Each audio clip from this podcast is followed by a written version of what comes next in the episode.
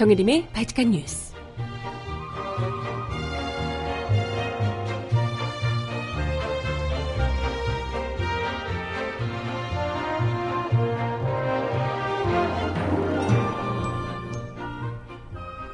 여러분 안녕하세요. 발칙한 뉴스 정혜림입니다. 어제 국정조사에 블랙리스트 존재 자체를 거부해왔던 조윤선 문체부 장관이 출석했습니다. 그런데 역시나 국정조사에 무슨 작성해온 사과문을 낭독하질 않나.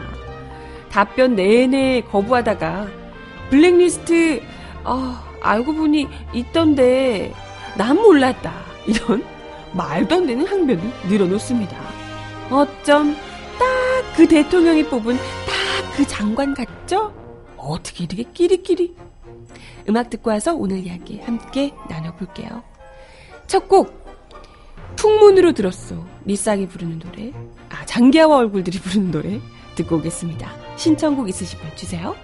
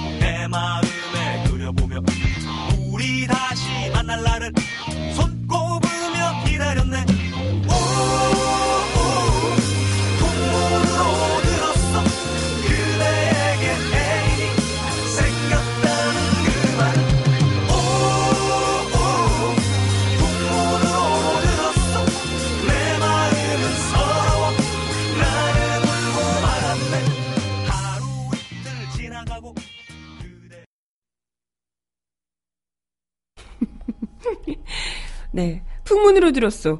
사실 이 풍문으로 들었소는 그 나쁜 놈들 전성시대 범죄와의 전쟁이라는 영화 기억하실 거예요. 그 영화 배경음악으로 이렇게 삽입돼서 저는 그 삽입곡으로 처음 들었던 노래거든요. 그래서 네.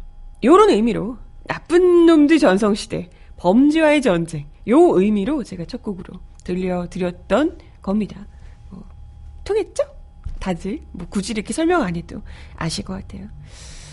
네, 뭐 정말 어, 이 박근혜 게이트를 수사하면서 또 이제 뭐 국정조사가 이어지면서 특검 수사도 그렇고 국정조사 이어지고 헌재 심판도 지금 하고 있고요. 이런 걸 지켜보면서 매번 느끼는 건데요. 아, 정말 나쁜 놈들 전성시대구나. 어쩜 이렇게 끼리끼리들 노실까. 아, 뭐, 글쎄, 그 안에서 조금이라도 이빠른 소리를 하거나 조금이라도 정상적인 사고를 가지고 있는 사람이라면 버티지 못했겠죠. 그러니까 그 국정조사에 나온 증인들 중에 굉장히 좀 이렇게 핵사이다 발언을 하시는 분들 있잖아요. 이런 분들 보면 주로 이 정권에서 버티지 못해서 바른 소리 하다가 이렇게 이렇게 칼 맞고 떨어져 나간 분들이 대다수더라고요. 네, 이런 걸 보면 남아있는 지금 이 정권을 이 보필하고 있는 갑옷들 있잖아요. 혹은 거의 떨어져 나기 가기 직전 이런 뭐 갑옷들, 자기만 살려고 하는 뭐 갑옷들이건 어쨌건 이 정권을 최종까지 같이 붙어 있는 이 몸통들을 보면 몸통과 그 가죽들을 보면 정말 그분이 그분이더라, 그놈이 그놈이더라 이런 생각을 하게 합니다. 참 어쩜 네. 왜 아니겠어요? 비슷한 사람끼리 있어야 마음이 편할 테니까요. 음, 초록은 동생이라고. 그러지 않을까 싶은데. 아무튼 어제 억지로 억지로 국정감사 자리에 끌려 나왔던 조윤선 장관의 태도 역시도 와 이건 또 여성분이어서 그런지 모르겠는데 어 더더욱이 참 그 대통령의 그 장관 이구나 이런 느낌이 더 강하게 또 들더라고요. 물론 이제 조윤선 장관이 느끼기에는 어뭐 어, 뭐야, 어, 짜증나. 이렇게 생각할 수도 있겠지만. 아, 물론 말은, 말은 박 대통령보다야, 뭐, 조윤선 장관이 더 잘 하시겠지만, 더 젊으시고, 그렇지만, 어찌됐건, 태도 자체가 이 사태를 본인이 이 사태에서 책임져야 하는 부분들이 분명한데도 불구하고, 그걸 계속해서 모르쇠로 일관하고 모르겠다고 하며 발뺌하고 답변할 수 없다고 하고 잘못 없다라고 끝까지 이제 발뺌을 하는 모양새가 너무나도 박 대통령과 닮아 있더라. 이런 네, 생각이 들었습니다.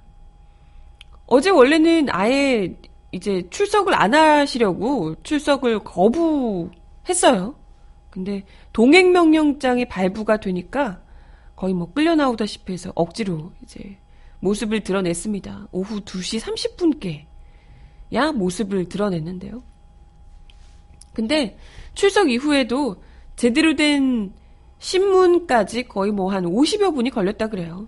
조 장관이 특위가 자신을 위증 혐의로 고발한 것을 내세워서 선서도 증언 거부권을 주장하면서 아예 답변을 거부했고요. 선서도 거부하고 답변조차도 거부했습니다. 아니 근데 선서는 거짓 없이 말할 것을 뭐 선서한다 이런 유잖아요. 선서를 거부한다는 건 난 거짓말만 하겠습니다라는 거 아닌가? 내가 거짓말 하더라도 위중으로 처벌을 안 받겠다 이런 의도인 거잖아요. 나 거짓말만 할게요. 내 말 네가 니네가 나오라니까 억지로 나오긴 했지만 어 난 거짓말만 하겠다. 이런 의도를 미리부터 깔고 시작한 것 아닌가 이런 생각이 드는데 아무튼 뭐 그래서인지 그걸 감안하고 들었을 때 어찌됐건 조윤선 장관이 뭐 아니 그 어차피 그렇게 했으면 거짓말이라도 열심히 하시든가 아니 뭐 거의 다 답변을 모르쇠로 일관하셨어요. 답변할 수 없다. 그러니까 지금 재판 중에 있기 때문에 자기의 이런 뭐 늘상 나온 나와서 하는 말들이죠. 우병우 전 수석도 그렇고요. 민정수석도 자기가 뭐 재판 중에 있으니까 말 못한다. 아예 나오지도 않았잖아요. 그죠? 출석 출석 자체를 안 하겠다고. 그것도 이제 똑같이 재판 중에 있기 때문에 어, 불리할 수 있는 답변 출석 안 하겠다. 이런 이제 이야기를 법을 잘 아는 분들이니까 이런 식으로 막 그래서 법꾸라지라고 얘기하잖아요. 잘 법 너무나도 잘 아니까 잘 피해간다라고. 아무튼 뭐 그뿐만이 아니라 조윤선 장관은 아예 사과문을 써와서 낭독을 했어요. 아니 여기서 뭐, 이 질의응답을 하는 거잖아요. 의원들이 이 당사자에게 불러서 어떻게 된 일인지 이건 아, 어떻게 된 사안인지 구체적으로 따져 묻고 그에 대한 답변을 하는 건데 사과문은 보도자료를 보내시면 되잖아요. 무슨 사과문이야. 어이가 없네. 딱 이것도 정말 박근혜 대통령이랑 너무 비슷하지 않나요? 대통령도 기자들 불러놓고 답, 질문은 안 받아. 질문 안 받고 그냥 자기 써온 내용만 읽고 그냥 가잖아요. 기자들 답, 아예 질문 못하게 하고. 똑같이. 이건 뭐 물론 이제 기자들이 아니었고, 의원들이 그 또 청문회장이었기 때문에 의원들이 질문을 안 할 리가 없죠. 예. 안 할 리가 없기 때문에 뭐 마음대로는 안 됐겠지만 어찌됐건 가지고 사과문을 대뜸 낭독을 하고 뭐 주무부처 장관으로서 다시 한번 깊은 사과 말씀드린다라고 하면서 뭐 사과를 했고요. 그냥 뭐 근데 이게 진짜 자기의 책임을 지고 사과를 한다 이런 개념이 아니고요. 거의 뭐 도의적인 책임만을 내가 뭐 어쨌든 이런 일이 발생한 것에 대해서 뭐 죄송하게 생각한다. 뭐 이런 류의 정도? 이런 류 정도? 이런 정도만 이야기를 했습니다. 하지만 정작 블랙리스트와 관련해서는 그동안은 아예 블랙리스트 존재 절대 없다. 자기는 뭐 그걸 관여한 적 없다. 계속해서 블랙리스트 존재 자체를 모른다라고 이야기를 해왔는데 최근에는 블랙리스트를 절대 모를 수 없는 이 정황들이 계속해서 특검 수사가 집중되면서 드러나고 있는 상황이잖아요. 그러니까 어제도 의원들이 블랙리스트와 관련한 질문을 이게 매체마다 다르던데 숫자가 어디서는 15번이라 그러고 어디서는 17번이라고 하고 어디서는 또 18번이라고 그러고 대략 한 15번에서 20번 정도 사이에서 이게 물었나 봐요. 똑같은 질문을 계속 블랙리스트와 관련한 질문을 계속해서 던집니다. 근데 이제 더 이상 말하기 어렵다. 죄송하지만 다시 말하기 없, 다시 말하기 어렵다. 뭐 이런 류의 계속해서 자기가 지금 뭐 지금 재판 중에 있는 사안이기 때문에 뭐 말하기 어렵다. 이런 식으로 계속해서 뭐 답변 자체를 아예 거부를 합니다. 뭐 선수도 거부하고 답변도 거부하고. 근데 거의 뭐 한 15번에서 20번 사이에 똑같은 질문을 블랙리스트가 존재하느냐 아니냐 뭐 이런 질문을 계속해서 하니까 결국은 어 지금 뭐 특검에서 조사하고 있는데 음 예술인들의 지원을 배제하는 그런 명단은 있었던 것으로 판단이 되고 있다. 이렇게 이제 마지못해 시인을 합니다. 지금 뭐 수사를 하고 있는 과정에서 뭐 드러났는데 어쨌건 뭐 이런 블랙리스트가 있었던 것으로 판단은 되고 있다. 라고. 네. 근데 그와 관련해서 자기는 이제 발을 빼요. 그런 리스트가 있다는 것은 어, 이제 뭐, 알려지고 있는 것 같은데, 드러나고 있는 것 같은데, 하지만 나는 모르겠다. 나는 그런 미스, 이게 있다고는 하는데, 나는 본 적이 없다. 그리고 작성과 실행에도 관여한 적 없다. 라고 계속해서, 네, 이야기를 했습니다. 그러면서도 특검에서 왜 저를 빨리 소환해서 사실관계를 밝히지 않는지 의아하다. 특검에서 저와 관한 의혹을 밝혀주는 게 먼저다라고 하면서 사퇴 의사는 여전히 없다는 것을 명확했습니다. 어머 이것도 끝까지 사퇴하지 않는 것도 박근혜 대통령과 너무 닮았네. 네, 아무튼 뭐 그런다고 이게 가려질 만한 사안이 절대 아닌 듯한데, 그죠? 이미 특검에서 블랙리스트와 관련한 아주 이 수사들이요. 수사 이 진행 상황이 거의 뭐 일사천리인 듯해요. 예전에 뭐 김기춘 비서실장과 조윤선 장관의 집을 압수수색 하기도 했었는데요. 지금 이미 박영수 특검팀에 따르면 블랙리스트 의혹과 관련해 김종덕 전 문화체육관광부 장관 그리고 김상률 전 청와대 교육문화수석 등 4명의 고위 공무원들에 대해서 무더기로 구속영장을 청구했다고 합니다. 조만간 아마도 김기춘 전 시장 그리고 아까 어 왜 나를 소환 안 하냐 그러셨는데 아우 얼마든지 곧 조금만 기다리세요. 금방 금방 거기 갈, 갈 테니까 조윤선 장관에 대한 소환도 조만간 이루어질 것으로 보인다고 합니다. 근데 뭐 이제 이런 블랙리스트들이 조윤선 장관이 뭐 당연히 작성에 관여했다는 것은 본인은 아니라고 선서도 안 하고 이렇게 거짓말을 대놓고 하셨지만 지금 곳곳에서 조윤선 장관 그리고 뭐 김기춘 실장 이런 사람들이 적극적으로 개입이 돼서 작성을 지시하고 또 이것이 청와대 박근혜 대통령에게 직접적인 보고가 올라갔었다. 라는 것이 다 그 내용을 알고 있었고 그리고 대통령이 어 그러한 사실을 알고 있음에도 불구하고 오히려 대통령 수, 입장에선 나쁜 사람들 관리하는 것을 오히려 더 이제 방조하고 독려하고 했다는 것 이런 것들이 이제 예 속속 드러나고 있는 상황입니다. 뭐 놀라운 일도 아니죠. 이 정권이 문화계 또 예술계 인사 탄압을 얼마나 혈안이 돼서 했었는지 이미 고 김영한 전 민정수석의 업무일지에서도 적나라하게 드러난 상황입니다. 이건 뭐, 박 대통령이 웃긴 건 아시잖아요. 박 대통령, 이 박근혜 정권의 기조가, 국정 기조 중에 하나가 바로 문화 용성이었습니다. 소름. 문화 용성을 얘기하는 정부에서 문학의 블랙리스트를 만들어서 여기에는 지원하지 마라. 내 말 안 듣는 애들은 하지 마라. 라고 관리를 하고 있었다는 것. 이건 문화 융성이 아니라 문화 압살이었다는 것. 이게 뭐 똑똑히 보여주는 사례죠. 이것이야말로 정말 음, 독재 정권에서 문화를 융성한다고 말은 하면서 사실상 자기들이 일종의 그 통치 수단? 과시하는 수단? 유명하고 잘생긴 배우들 옆에 앉, 앉혀놓고 하하호 하면서 사진 찍는 정도?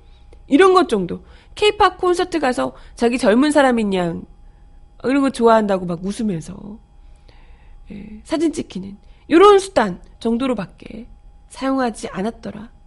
실제로 문화예술을 압살하는 정부. 독재 정권의 거의 뭐, 어, 그간의 독재 정권들이 늘상 써왔던 문화를 이런 식으로 이용하고 예술과 문화계를 이렇게 독재 정권에서 이용하는 방식과 똑같이 닮아있더라. 이런 생각이 듭니다. 아무튼 뭐, 특검팀에서 잘 또 수사를 하고 있긴 합니다만은, 명백히 이건 형법상으로도 법적인 이 처벌을 받아야 하는 상황이고요. 사실 이것 하나만으로도 박 대통령은 마땅히 탄핵돼야 하는 것 아니냐 이런 지적도 일고 있습니다. 뭐 이것 하나만으로도 탄핵돼야 된다라는 게 뭐 한두 개가 아니어서 어우 정말 너무 많은데 이걸 왜 아직도 탄핵 안 되고 있는 건가요? 어서 빨리 속도를 내주셨으면 생각이 드네요. 아무튼 가시는 길에 그 끼리끼리 같이 한몸 같은 분들, 조윤선 장관이나 이런 분들도 같이 김기춘 전 실장 이런 분들이요. 같이 손잡고 함께 처벌을 받으시길 바랍니다. 네, 음악 하나 더 듣고 오겠습니다. 어반자카파의 노래 소원 듣습니다. 지친 하루를 마치고 집에 돌아왔을 때 이상하게 낯선 기분 뭔지 모르러 지럼과 할 수 없는 이 답답함. 지금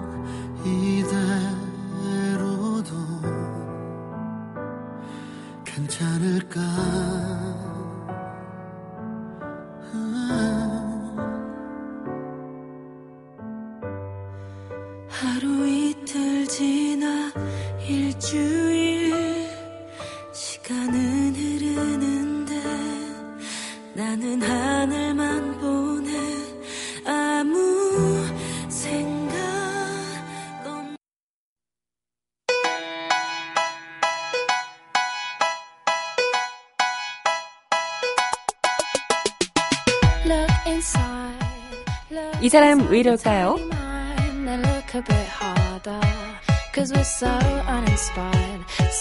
say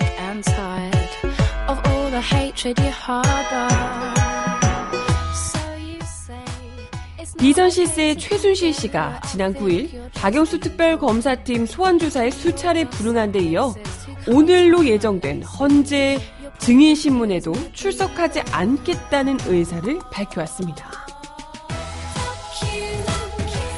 최 씨가 특검 수사는 물론 헌법재판소의 증인신문에도 비협조적 태도로 일관하면서 국정농단 사태 중심에 있던 최 씨가 피의자로 전락한 이후에도 법망을 교묘하게 피해가면서 사정 사법당국을 농락하고 있다는 비난을 받고 있습니다. 최 씨는 앞선 검찰 수사와 지난달부터 진행되고 있는 형사재판에서도 비협조적으로 임해왔는데요. 최 씨는 지난해 검찰 조사에서 대통령 연설문 등을 수정한 일부 사실을 제외한 각종 의혹들에 대해 모르쇠로 일관했습니다. 지난 5일 열린 최 씨의 정, 첫 정식 재판에서 검찰이 밝힌 바에 따르면 당시 최 씨는 미르재단은 언론 보도를 통해 알았고 K스포츠재단은 전혀 모른다. 청와대 출입한 적 없다. WK는 나와 아무 상관이 없다라는 등의 진술을 했습니다. 또 김종 전 문화체육관광부 2차관, 윤전출 청와대 행정관에 대해서도 전혀 모르는 사람이다. 라고 잡아댄 것으로 전해졌습니다. 어머, 입만 열면 거짓말. 최 씨는 또 검찰 조사를 앞둔 미르 K스포츠단 관계자들에게 대기업 모금, 인사 과정 등에 대한 검찰의 질문에 대해 잘 기억이 나지 않는다라는 취지로 답, 말하라는 답변 가이드라인을 건네고 압수수색에 대비해 WK 사무실의 컴퓨터 다섯 대를 파기하라고 지시하는 등 조직적인 증거인멸을 꾀하기도 했습니다. 또 재판에서는 사건의 본질과는 무관한 태블릿 PC 입수 경위에 위법성을 주장하며 물타기를 시도하고요. 일관되게 무죄를 주장하며 국민적 분노를 자극하고 있죠. 일부러 이러는 건가? 욕먹으려고? 아무튼 최씨 측은 태블릿 PC가 위법한 방법으로 수집돼 증거 능력이 없다는 취지로 감정 신청까지 한 상황이고요. 재판부는 주요 혐의인 재단 모금 강요 혐의와 관련이 없다며 보류를 했지만 최씨 측은 양형 사유에 해당한다며 기존 입장을 고수하고 있는 상황입니다. 하지만 검찰은 디지털 포렌식 조사를 통해 해당 태블릿 PC가 최 씨와 관련이 깊다는 사실을 이미 확인한 바 있습니다. 그러면 아예 이거 자체가 공방이 무의미한데 일부러 계속해서 태블릿 PC를 언급하며 사건의 본질을 흐리려는 목적을 보이고 있다 이런 해석이 나오고 있죠. 또한 최씨 측은 안종범 전 청와대 정책조정수석 비서관과 함께 박근혜 대통령과 공모해 미르 K스포츠단 모금 강요를 했다는 혐의에 대해서도 최 씨와 안전수석의 관계는 직간접적 공범 관계가 없다며 부인하고 있는 상황입니다. 이와 관련해 검찰 측이 최 씨와 안전수석의 공모관계가 입증되지 않자 박 대통령을 중개인으로 넣어서 3인 공모관계를 만들어냈다라는 식의 주장을 펼치기도 합니다. 그러니까 이른바 이 검찰이 아예 혐의를 끼워 맞췄다라는 식의 검찰이 사건을 조작하고 있다. 혐의를 조작하고 있다라는 식의 이제 주장을 하고 있는 셈이죠. 근데 뭐 구속된 이후에도 최 씨는 특검과 헌재의 출석 요청에 영거푸 불출석 사유서를 내며 뭐 공황장애니 뭐 정신이 회, 회폐하다 그랬나? 예, 뭐 그렇다니 하면서 아예 두 기관을 농락하는 모양새인데요. 특검에는 지난달 24일 단 한 차례만 특검 소환에 응하고요. 9일까지 어제까지 총 4차례 출석을 거부했습니다.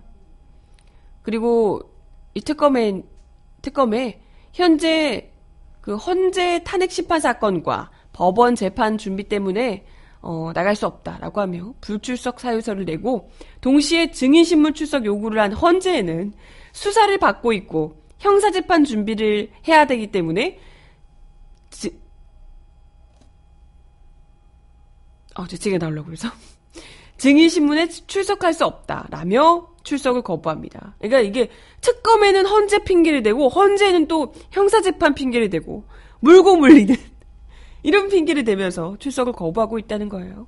아예 뭐 거의 법리적으로도 빈틈 법리적인 이 빈틈을 일부러 이용하는 그런 치밀함까지 보이고 있다. 이런 지적이 나오고 있습니다.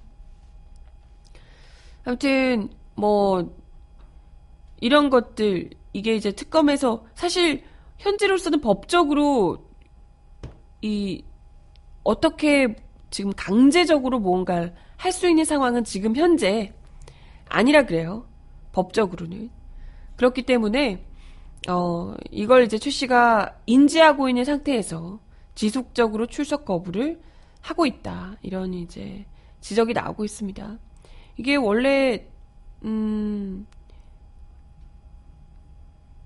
형사소송법 148조에 따르면 본인 혹은 가족 등이 형사소출 또는 공소 제기를 당하거나 유죄 판결을 받을 우려가 있는 증언은 거부할 수 있다. 뭐 이렇게 하고 있다고 합니다. 예. 이런 것들을 이용해서 지금 정유라 씨도 수사를 받고 있기 때문에 뭐 이런 것들 이것 때문에 자기가 어 추석해서 얘기를 할 수 없다 이렇게 이제 법망을 피해가고 있다는 거죠. 네. 이 때문에 특검은 뇌물죄 등 기존 검찰 구속영장에 적시되지 않은 추가 혐의를 적시해서 새 구속영장을 발부받는 방안, 뭐 이런 것들을 예, 검토 중에 있다고 합니다. 특검에 지금 구속영장이 특검에서 지금 구치소에 수감돼 있는 법적 근거가 기존 검찰 특별수사본부가 발부받은 것이기 때문에 어, 검찰에서는 강제적으로 할 수가 없다 그래요. 이 복잡하네요. 검찰은 검찰에서 구속시킨 거기 때문에 특검은 다시 또 구속영장을 받아야 된다 그래요. 그래야지 강제를 할 수 있다고. 그래서 추가 혐의를 적시해서 새 구속영장을 발부받는 방안을 또 검토 중에 있다고 합니다. 아따 복잡하다. 그러니까 아까도 얘기 드렸지만 법 꽤나 아신다는 양반들이 열심히 또 붙어서 요리조리 법의 망을 이 틈새를 노려서 어떻게든지 유리한 방안을 찾아내려고 무죄로 어떻게든 이끌어내려고 또 온갖 꼼수를 부려댈 거라는 거죠. 하지만 아무리 법에 빈틈이 있다 하더라도 빈틈이 많다 하더라도 본인들이 지으신 죄가 워낙에 많으셔서 그걸 다 피해갈 수 있는 빈틈은 없을걸요? 안 될 거야. 놓치지 않을 거예요. 음악 하나 더 듣습니다. 리쌍의 노래 신청하셨는데요. 내 몸은 너를 지웠다. 신청곡 전해드립니다.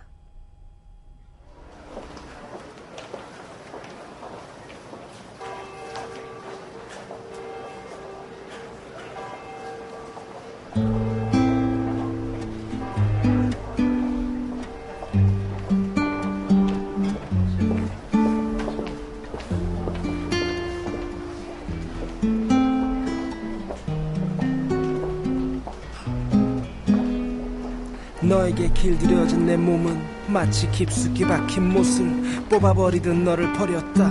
내 모든 기억은 너를 지웠고 속정만 남았던 달고 달았던 껍데기만이 남았던 초라한 우리 사랑은 이제야 끝이 났다. 처음 그리고 마지막 우리 함께했던 긴 시간이여 내 사랑이여 나를 떠나서 멀리 저 멀리 내가 없는 곳으로 잘 가라 내가 없는 곳으로 잘 가라. 잘 가라. 잘 가라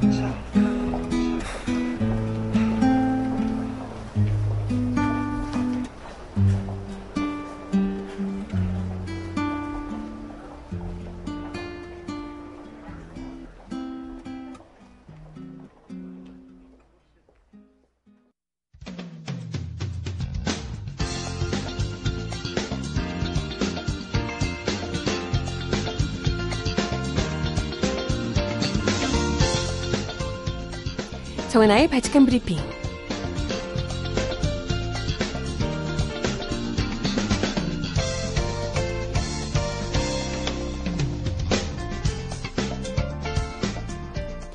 첫 번째 소식입니다. SBS 그것이 알고 싶다를 통해 공개된 경찰 인사 농단 메모의 파장이 커지고 있습니다.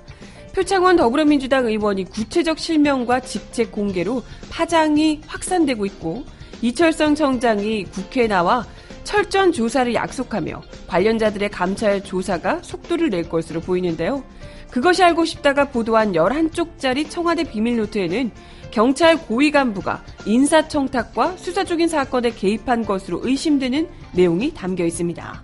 표창원 더불어민주당 의원은 어제 국회 안전행정위원회 전체회의에서 경찰청 고위 간부인 박건찬 경비국장이 2014년 2월부터 2015년 12월까지 청와대 경호실 경찰관리관으로 근무하면서 작성한 청와대 비밀 노트 내용을 설명했습니다. 그것이 알고 싶다에 출연하기도 했던 표 의원은 비밀 노트에 등장하는 인사청탁 내용과 관련해 청와대 101 경비단, 22 경찰 경호대, 202 경비단과 관련된 내용이 28건이라며 일선 지방경찰청, 경찰서, 심지어 파출소 관련 인사청탁 의심 내용은 24건이라고 밝혔습니다. 또한 순경 채용과 관련된 내용은 5건이 적혀 있다고 설명했습니다. 비밀노트에는 수사 중인 사건에 개입하는 내용도 2건이 포함되어 있었는데요. 표의원에 따르면 비밀노트에는 본청 모 팀 세무법인 모 내용, 세무사 국세청 직원 알선 수재라는 문구가 적혀 있습니다. 이는 경찰청 지능범죄수사대가 2015년 7월 수사했던 세무공무원 뇌물 사건을 설명하는 것으로 보이고 있습니다. 이어 표 의원은 비밀 수첩에 등장한 인사들 중에는 김양재 경기 남부경찰청장과 구은수 전 서울경찰청장, 제한철, 최한철 전 서울경찰청장 차장도 경찰청 차장도 포함돼 있다고 밝혔습니다. 또 경북의 모 경찰서장 조카, 모 생활안전과장의 아들, 당시 경호실 차장의 조카 사위 등의 문구도 적시돼 있다고 설명했습니다. 진짜 디테일하네요. 그는 행정안전부 소속 과장도 수첩에 등장한다며 해당 과장이 부당한 경찰 인사에 청탁에 개입했다면 청탁 성공 여부와 관계없이 복무 규정 위반이라고 강조했습니다.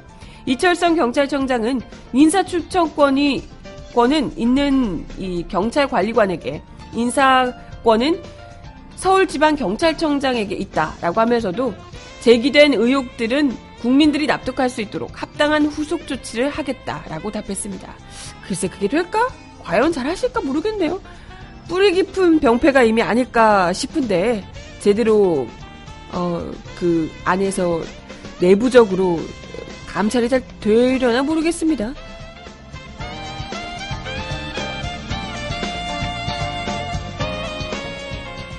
다음 소식입니다. 박근혜 대통령과 비선 실세 최순실 씨를 수사 중인 박영수 특검팀이 삼성그룹의 2인자인 최지성 미래전략실장과 이재용 부회장의 복심으로 알려진 장충기 미래전략실 차장에게 구속영장을 청구하는 쪽으로 내분 방침을 굳힌 것으로 전해졌습니다. 오늘 법조에 따르면 특검팀은 최 시장과 장 차장에게 특정 범죄 가중처벌법상 뇌물수수 혐의를 적용해 구속영장을 청구하는 방안을 적극 검토 중에 있습니다. 이들은 어제 오후 2시부터 이날 새벽 5시까지 15시간가량 강도 높은 조사를 받은 것으로 알려지고 있는데요. 결과적으로 삼성그룹 자금이 최 씨가 지배하는 이 독일 비덱스포츠와 한국 동계스포츠 영재센터로 흘러간 사, 것이 사실이지만 지원을 결정하고 집행할 당시에는 이 같은 사실을 인지하지 못했다는 입장을 고수한 것으로 전해지고 있습니다. 하지만 특검팀은 삼성과 최 씨의 사이에는 사이에 이 승마훈련비 협상을 주도한 박원호 전 승마협회 전무와 지원에 관여한 삼성 관계자들의 진술, 또 앞선 검찰 압수수색을 통해 확보한 삼성 핵심 관계자 사이에 이메일과 문자 메시지 등 여러 객관적 증거로 판단할 때 삼성그룹이 박 대통령의 의사를 염두에 두고 최 씨 일가를 지원한 것으로 보는 것이 마땅하다고 판단한 것으로 전해지고 있습니다. 뭐 그리고 내부에서는 삼성그룹 총수인 이재용 부회장에게도 구속영장을 청구할 필요성이 있다는 의견이 비등한 것으로 알려지고 있다고 하는데요. 특검팀은 이르면 12일께 이전 부회장을 우선 참고인 신분으로 불러 조사하고 신병 처리 방침을 검토해 확정할 계획이라고 알려졌습니다.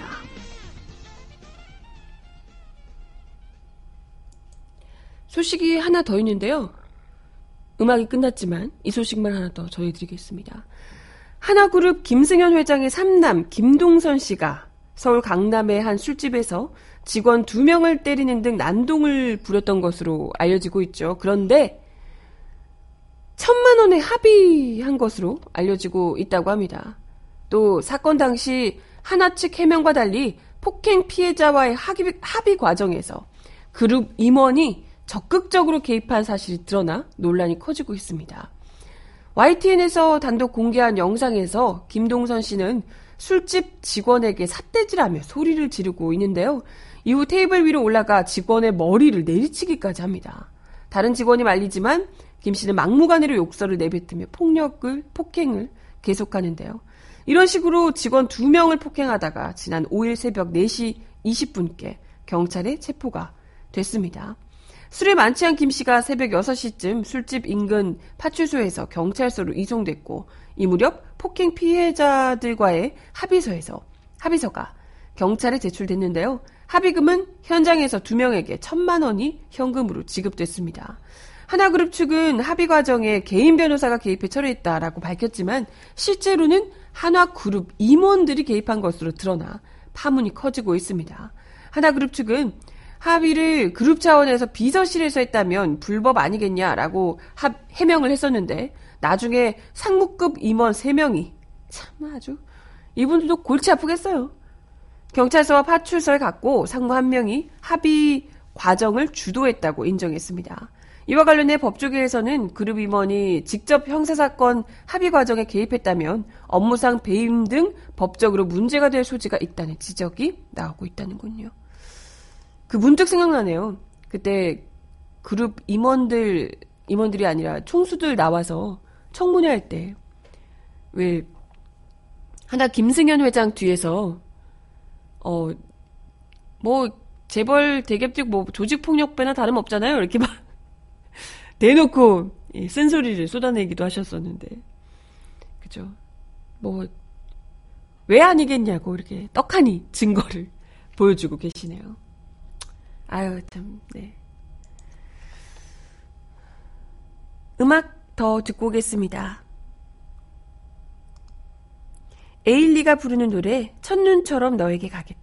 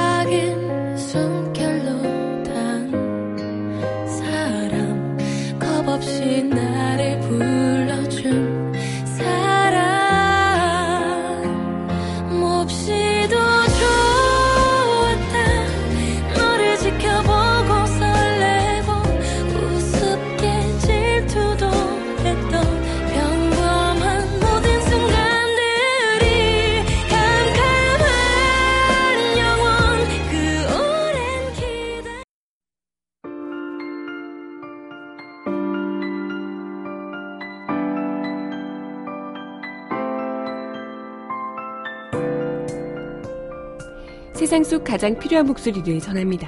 여기 곧 우리가 있어요.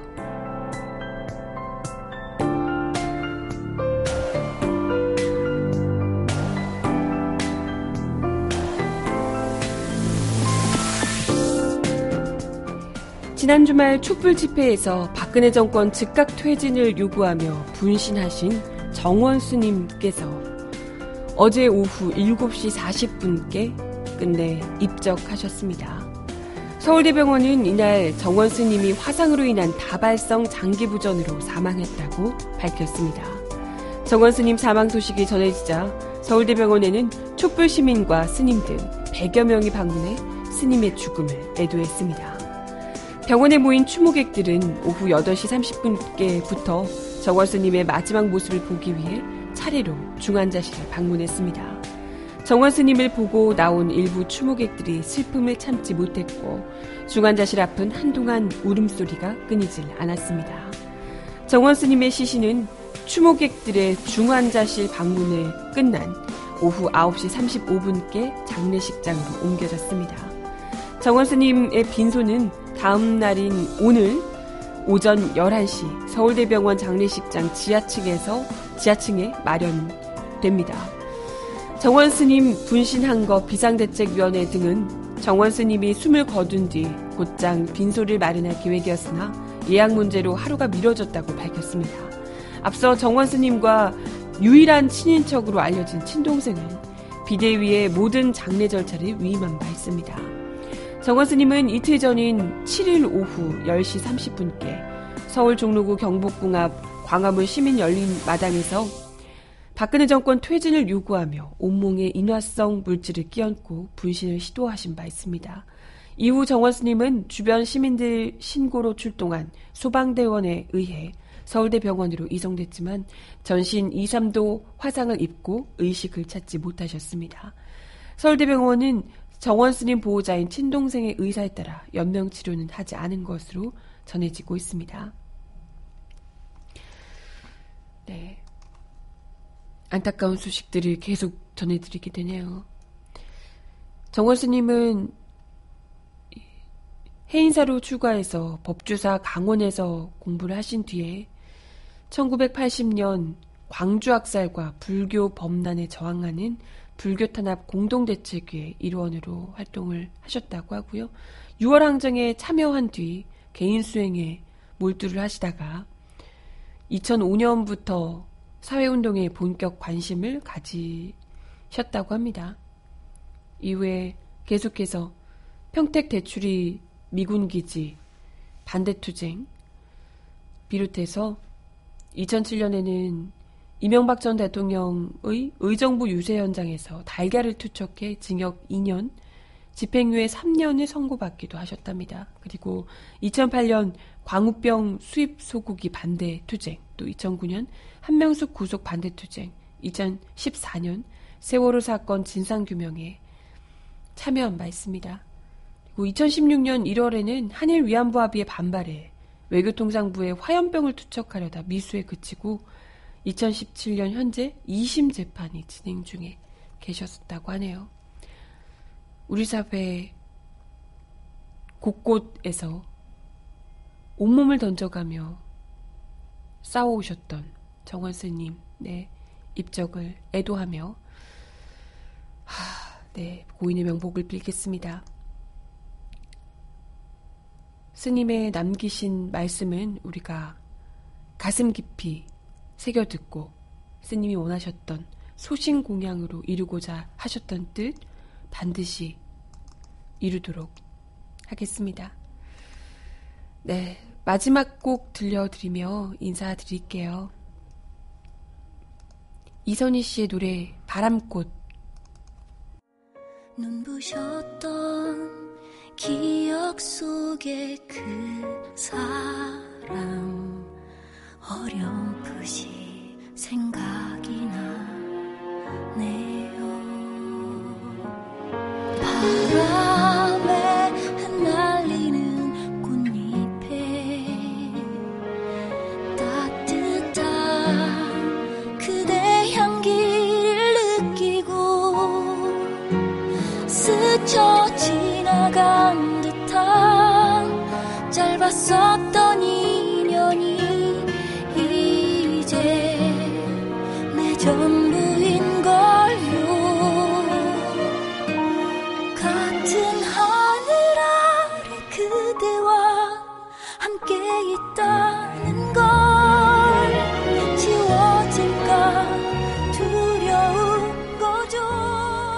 오늘도 발칙한 뉴스 함께 해주셔서 감사합니다. 어, 정원 스님의 안타까운 사연으로 예, 마감을 하게 됐는데요. 그 뜻은 너무나도 크지만 그래도 안타까움이 더 큽니다. 우리 정말 살아서 싸워요. 그랬으면 좋겠습니다. 너무나도 많은 아까운 생명들이 목숨을 잃었는데 한 분 한 분 너무나도 소중해요. 부디 싸울 일이 너무 너무 많은데 몸 던지지 마시고 살아서 같이 힘내서 싸웠으면 좋겠습니다. 고인의 명복을 빌며 바티칸 뉴스는 내일 10시에 다시 올게요. 여러분 감기 조심하시고 몸 잘 챙기시고 소중하니까요. 바티칸 뉴스 내일 올게요. 여러분 내일 만나요. 안녕.